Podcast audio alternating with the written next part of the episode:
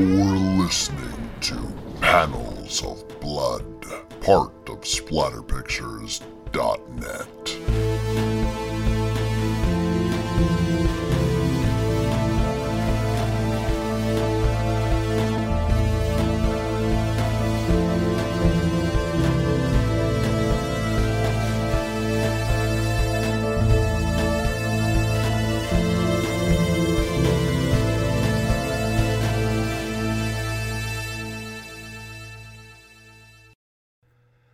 And welcome to Panels of Blood, the podcast where I read you some of my favorite horror comics. I'm your host, Wes Knipe. Just up top, I want to remind you guys that if you are enjoying the opening theme song, you can thank Rick Hunter. If you want to check out his stuff, head over to 57 Rick H on YouTube. And also a big thanks to Chris Begarin for the wonderful art he always provides me. So far on Panels of Blood, we've been covering the 2012 Nancy Collins iteration of Vampirella. In this version, the character is a Vatican agent that has since been betrayed by the very people who sent her out on missions to kill monsters and demons in the name of the church. After a failed rescue attempt to save a little girl from her father, a man now possessed by the villain Ethan Shroud, high priest of the cult of chaos, Vampirella becomes possessed by Lady Umbra Lady of Shadows, sister bride to the god of chaos. During a battle against Father Nicodemus and other members of the Witch's Hammer, a group of sadistic Vatican shock troops, Vampirella is rescued by a Nosferatu named Drago, who tells her in order to defeat Lady Umbra, she must find and destroy rare vampires and drink their blood to claim their power. Only then can she defeat the Lady of Shadows. First, they went to Thailand to destroy the malevolent Krasue, and then off to Greece for the ancient Lamia, worshipped as a Dark Queen protector. Now we're on issue 5, titled Kalstadt, which in the last episode I foolishly thought was reference to a third rare vampire on the list, but that wasn't actually the case. Kalstadt is in reference to the name of a town, which makes sense as to why I wasn't sure what it was. The actual creature is the Leptirica, which I also haven't heard of. And after a little time with Google, pretty much the only thing I found out is it's the title of a TV movie from Yugoslavia, which is in turn based on a book after 90 years from 1880. So that's very, very, very cool. Nancy's educating me with this run on Vampirella. Also, my memory was a bit foggy on this issue, but having reread it and prep for this show, I gotta say the vibe that Nancy is channeling, as she said as she was doing press for her run on the character, which is what made me notice this particular iteration of Vampirella it was coming out, was that Nancy was going back to the old Warren days. If you remember in our first episode, I talked about how Vampirella sprung out of Warren Comics, Warren responsible for things like Creepy and Eerie Comics and Nancy was able to do a lot with this character. I mean, when Vampirella first showed up, she was more the host of the book, like the Shadow was back in the old radio days, anyways. Or a better example, obviously, would be the Crypt Keeper that was used to introduce small stories, or Vampira from the Vampira show back in the 1950s. Vampirella was campy, it had puns, she was from the planet Draculon. It wasn't until Archie Goodwin took over the character and things got darker and more serious. But even more than all that, even more than what Nancy is channeling with the old Warren interpretations of Vampirella, what I can't get past after reading this fifth issue in the series is how Nancy really seems to be channeling a lot of pre code horror comics. The first six pages of this story could easily be a short story in any of these horror comics Tales from the Crypt, Vault of Horror, Haunt of Fear, Voodoo. These were the horror comics that were super prevalent. Well, some of them were a little bit more indie than others, but for the most part, there were tons of horror comics that were getting released all the time it wasn't until a dude named Fredric Wertham wrote a book called Seduction of the Innocent, which basically blamed comic books for everything bad in the world, which led to Senate committees and hearings and public comic book burnings. Basically, just a whole fiasco that ended up with the creation of the Comics Code, which basically ran horror comics out of business, but not Vampirella. Since it was a magazine and not a comic book, it wasn't governed by the code. So it could really keep going with the types of horror stories that became lost at that time. But the comics code and pre code horror is a conversation for another time. Right now, we begin issue 5 of Vampirella, Kostat, written by Nancy A. Collins. Penciler, Patrick Berkenkotter. Inks, Dennis Crisostomo. Colors by Jorge Sutil. And letters, Rob Steen. We have an establishing shot of a man's hand about to puncture a beautiful butterfly with a pin. In captions, Belgrade, Republic of Serbia. From off panel, Hold still, my little beauty. We see a close up shot of an elderly gentleman looking down at the butterfly, about to stick a pin in it. This won't hurt a bit any more. Omniscient narration begins. This is Professor Janko Zagarak, a leading entomologist at the University of Belgrade. How he managed to survive the first Tito, and then Milosevic, when many of his fellow academics had not is simple. The only thing he truly cares about is bugs. And not just any insect. He specializes in Lepidoptera, butterflies, and moths. What was the waxing and waning of political power when compared to such transcendent beauty and variety? We see Professor Zagarak interrupted from his work. Professor Zagarak, the taxi is here. If you don't leave now, you'll miss your train. Hmm? Yes. Thank you, my dear. We see Professor Zagarak standing outside a stately building, getting out of a taxicab. The omniscient narration continues. The good professor has scheduled a small businessman's holiday for himself. He is traveling to the small remote village of Levada in search of an extremely rare moth. We now see the professor reading a book quietly as he sits on a train. A nice little touch here is his pipe smoke seems to be making the form of a moth, perhaps the moth he's looking for. Just it's a nice way to show that he's deep in thought and what he's thinking about is the moth. The omniscient narration continues. In fact, it is so rare that many in his field have gone so far as to deny its very existence. We now see a moth springing forth from a graveyard. According to folklore, the graveyard moth makes its home in Serbia's medieval cemeteries, nesting in untended tombs during the day, only coming out to feed after dark. This moth is now transformed into a vaporous green spirit.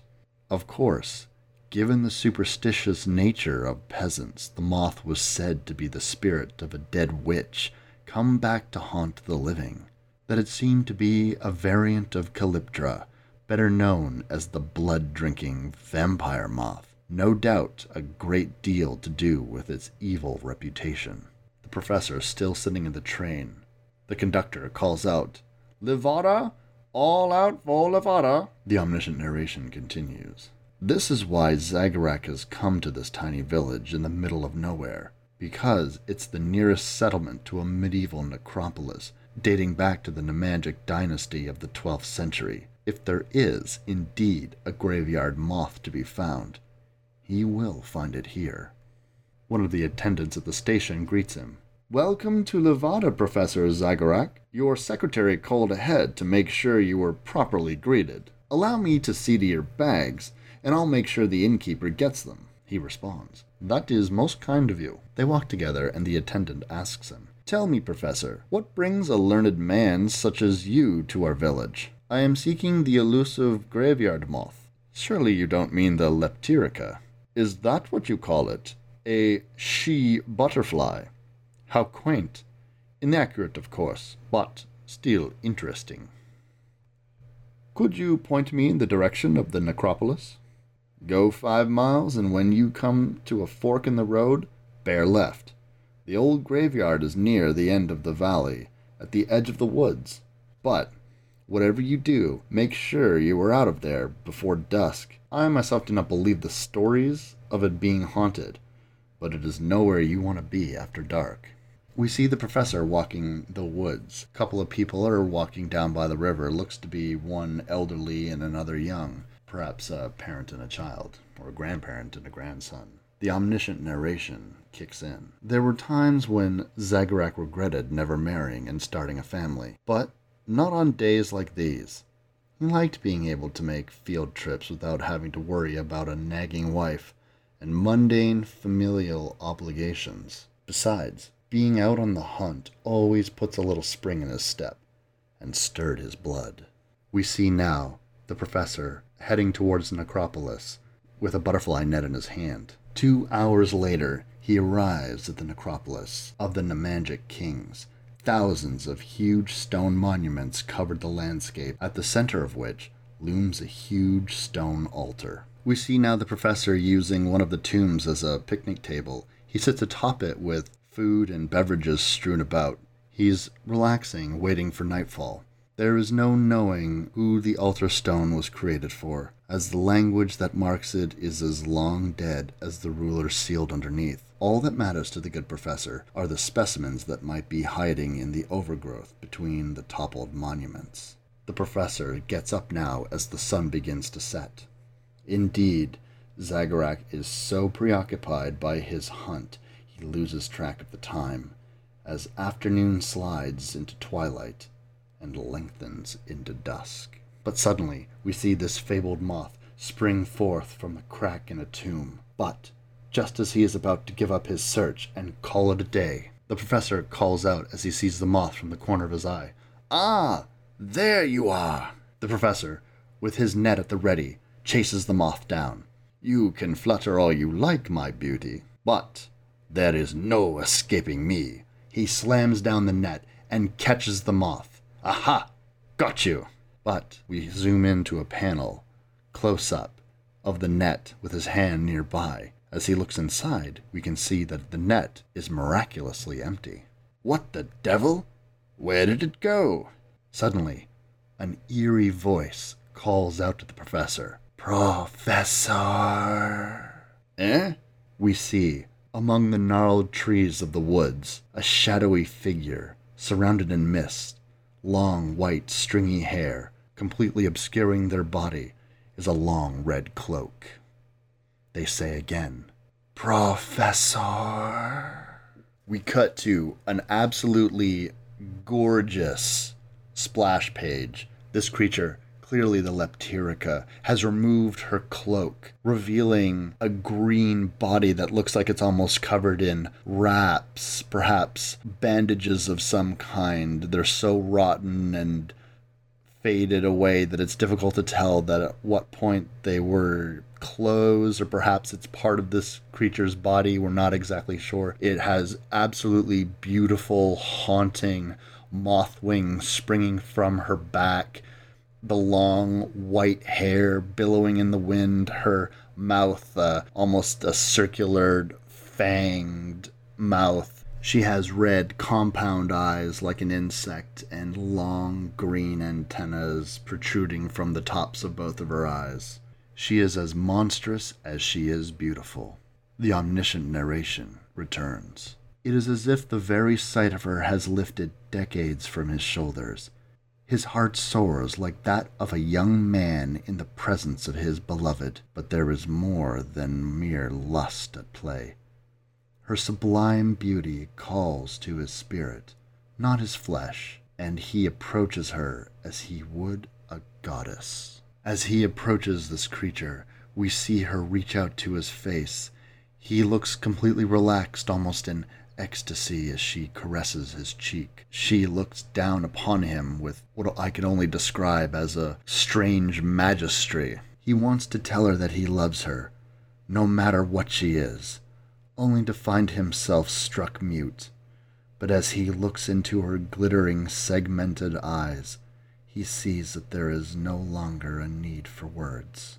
A long whip like tongue protrudes from the bizarre fanged circular mouth of the Leptirica and plunges deep into the professor's neck, blood gushing everywhere. Still, a part of him cannot help but wonder what such a beautiful creature could possibly want from a man his age. We see his eyes rolling back in his head as this creature drinks his blood. Whatever it might be, he would gladly comply. The professor is thrown to the ground. Blood trails down in the direction that he falls. We see the Leptirica, now almost completely in shadow. The only thing illuminated are her wings and her tongue and her eyes. Who is he to deny?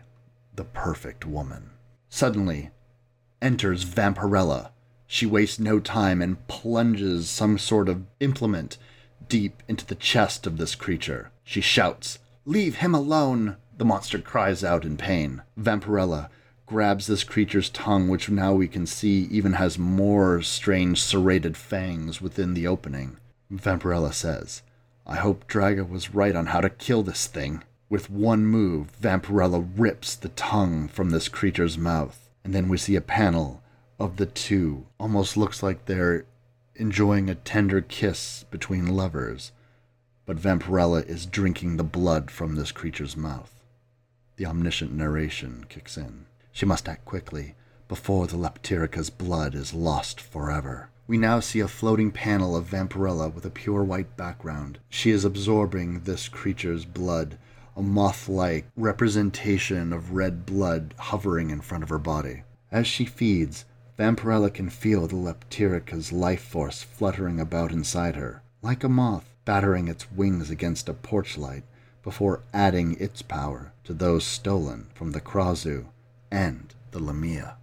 A close up panel of Vampirella wiping the blood from her face. We can still see that circular scar on her chest, left by the branding that the Cult of Chaos gave her, a sign of her possession by the Lady of Shadows. The omniscient narration returns. She has been traveling the globe in search of the rarest vampires in the world, and devouring them in order to make their power her own all in the name of saving not only herself, but also the world, as usual. We see a large vampire bat, Drago himself, flying down to Vampirella's location. The dead Leptirica pinned to a nearby tree with that implement that Vampirella shoved into its chest. Drago says, Good.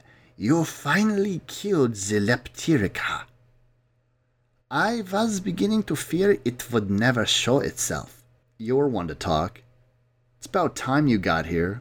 You know I cannot rise while the sun is above the horizon without being destroyed. Besides, I knew you were more than capable of handling the situation. Your confidence in my abilities is reassuring. Sarcasm does not suit you, my dear.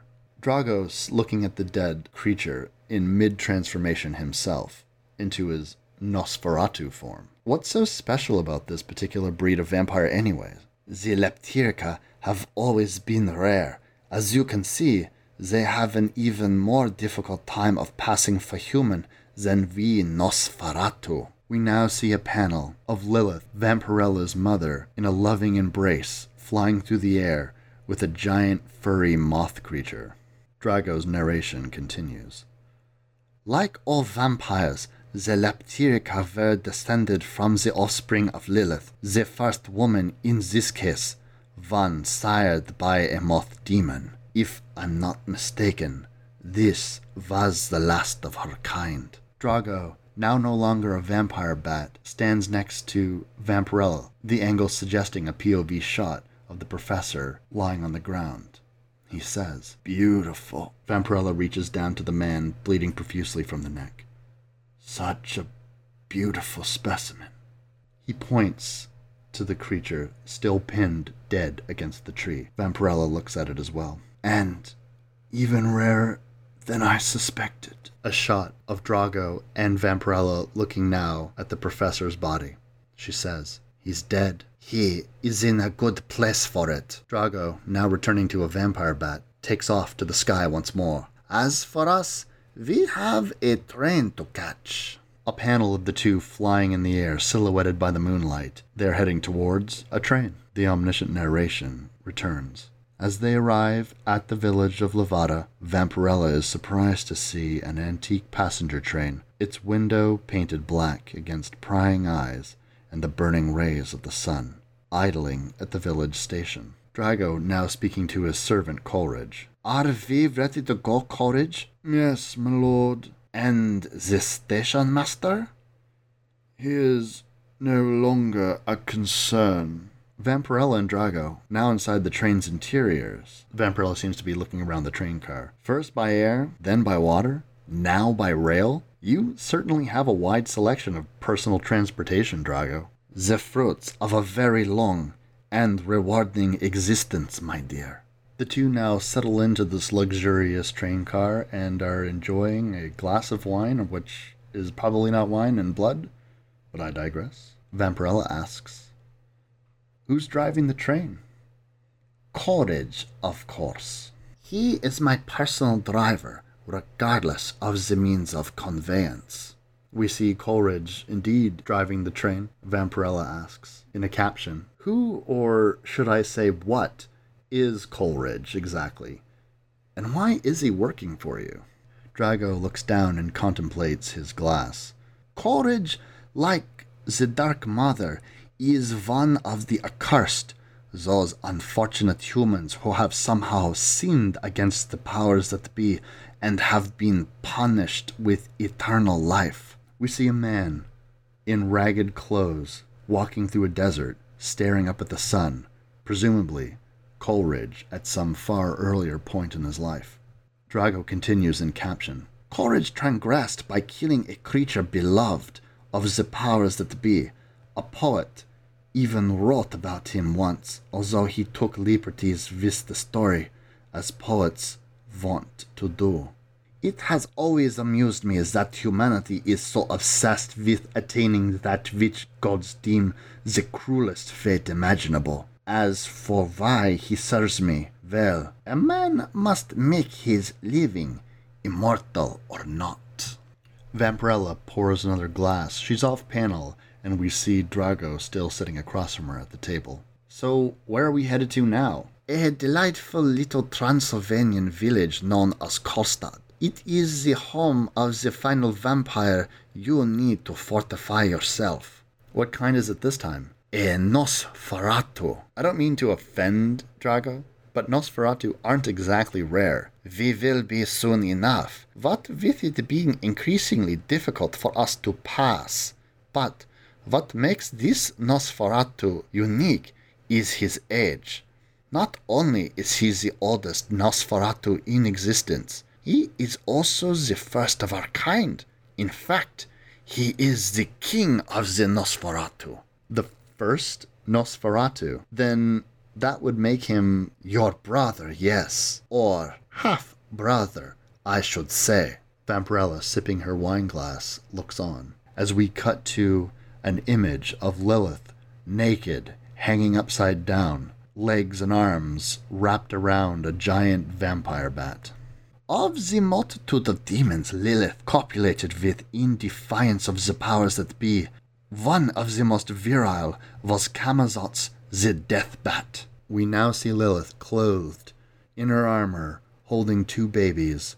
One baby looks surprisingly human, the other pale skinned, pointy ears, like a Nosferatu. Not only did Camazotz plant his seed in the Dark Mother's womb, he gave her twin sons. We now see a close up of the two babies, swaddled in blankets. They both look pretty happy, as I suppose small babies would be. One son was outwardly human in appearance, while the other son was not. We see Lilith leaned over, being quite friendly with the more human son. They now look to be about four maybe five years old. In the foreground, we see the Nosferatu looking on in jealousy. Lilith favored the more handsome child over his brother, setting up a rivalry that continues to this day among the issue. We see now this handsome twin brother looking to be a young man of his twenties, while the Nosferatu stands off of a balcony looking on as this handsome brother seduces a beautiful woman. From the very start, the handsome twin had no trouble seducing unwary maidens into becoming his brides. We see now the handsome brother lying in bed, his face a look of total shock as a stake is plunged deep into his heart. However, because things had always come so easily to him, the handsome brother eventually became careless which led to his death at the hands of the humans he preyed upon. The next panel, we see a woman minding her own business, while the shadowy Nosferatu, with gleaming red eyes, reaches out towards her. She is unaware. Whereas the king of the Nosferatu, who could not rely on his looks, had to be far craftier when it came to hunting. Such carefulness has served him well over the centuries. That is why he still rules over his children, while the other spawn of Lilith have long since crumbled to dust. Vampirella points an accusatory finger at Drago. Now I know what your game is. I knew all that stuff about wanting to prevent the apocalypse in order to keep your position in the pecking order was bullshit. You just want to use me to kill your king so you can take his place.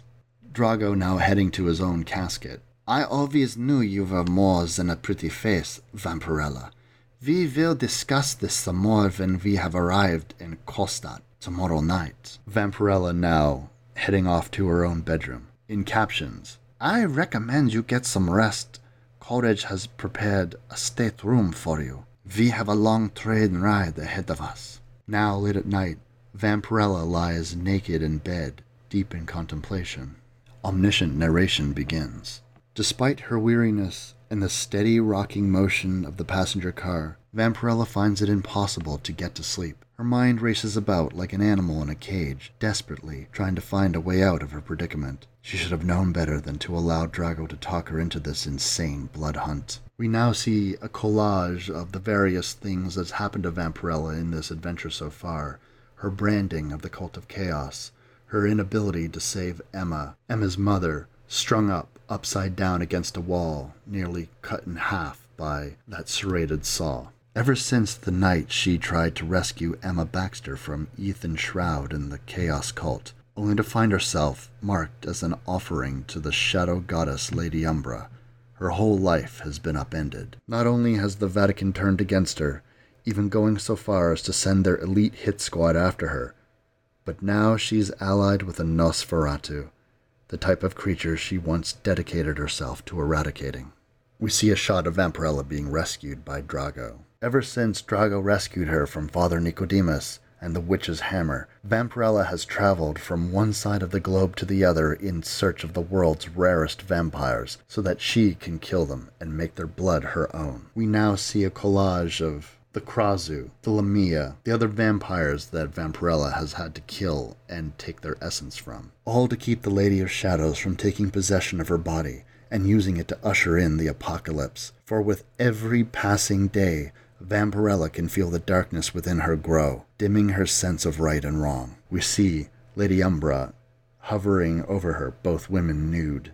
Lady Umbra seems to be stealing Vampirella's essence. In Greece, she manipulated a young man into walking into certain death, and when Coleridge announced he had disposed of the Serbian station master, she didn't say a word. Vampirella's face now sweating in total fear. She began this quest in hopes of saving her soul, but by allying herself with a monster, had she simply made it easier for the Queen of Shadows to take control? Could this be the end of the line for Vampirella? We now see that Drago and Vampirella have arrived at this small town. In captions, Kostat, Romania. Vampirella speaks. What is this place? For over 700 years, it was the home of the Transylvanian Saxons, a people of German ethnicity who first settled in this region in the 12th century in order to defend the southeastern borders of the Kingdom of Hungary. When the Eastern Bloc collapsed 25 years ago, there was a mass exodus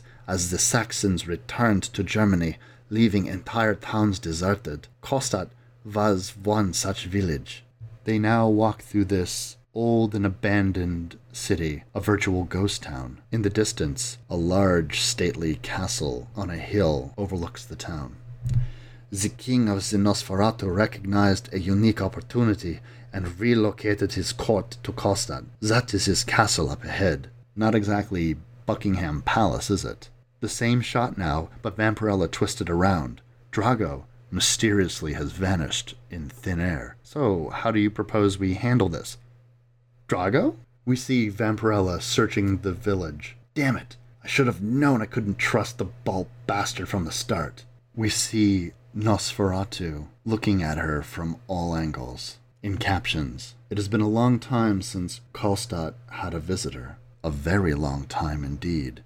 Suddenly, amongst the rolling fog, we see a Nosferatu, but this one's clearly not Drago. He has a far more emaciated and dead expression, is the only way that I could say it. White eyes. Somehow looks less friendly than Drago. Halt! I am the Burgermeister here. I demand to know what you are doing in our village. We now see Vampirella is completely surrounded by at least a dozen Nosferatu. Our? Great. This just keeps getting better, doesn't it? Seize her! The Nosferatu shouts orders as another one leaps through the air, hissing. Vampirella stands ready, its claws outstretched towards her face and scratches down her cheek. She's barely able to dodge. That son of a bitch led me into a trap, and like an idiot, I walked right into it. Vampirella, clutching the head of the Nosferatu that scratched her face, she twists its head hard and breaks his neck. When I get my hands on him, I'll make him pay for setting me up. The Nosferatu look on in anger as their fallen comrade lies dead, still being clutched in Vampirella's fist. Come on, you ugly mothers, what are you afraid of? The Nosferatu essentially dogpile her, all attacking at once. That's right, swarming like the diseased vermin you are. We now have an establishing shot of the palace. Standing there, the Bürgermeister is prostrating himself, gesturing towards the door. Two other Nosferatu that have large crescent shaped sickles on them stand guard on either side. This Nosferatu speaks. Normally, unexpected visitors to Karlstadt are dealt with very quickly, but you are not just another Coed backpacking across Romania, are you? Our king reserves the right to interrogate spies. So, as the Bürgermeister, it is my honor to bring you before our sovereign master and founder. We now see Vampirella with a couple of the Nosferatu guards standing by her. They're really cool. I like their outfits. It's kind of like they have studs and spikes, shoulder pads. It's pretty cool. Vampirella is damaged. She is in stocks and being led to this throne room. Can the chit chat Burgermeister Meister Burger? Welcome, Vampirella, to the hall of the Nosferatu King.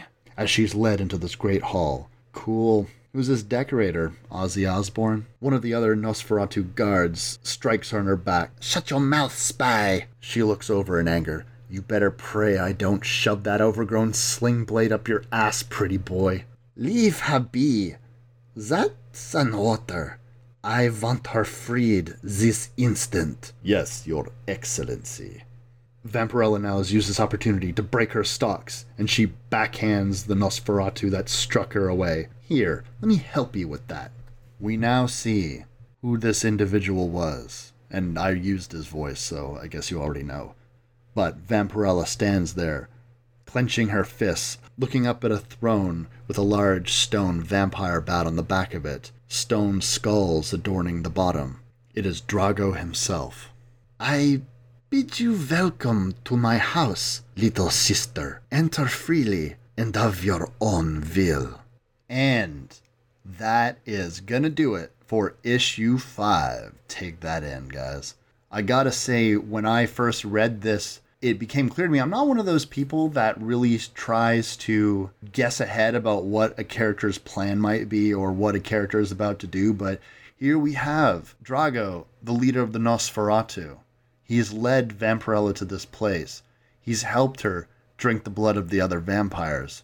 What is his game plan? We're going to have to wait till next week to find out.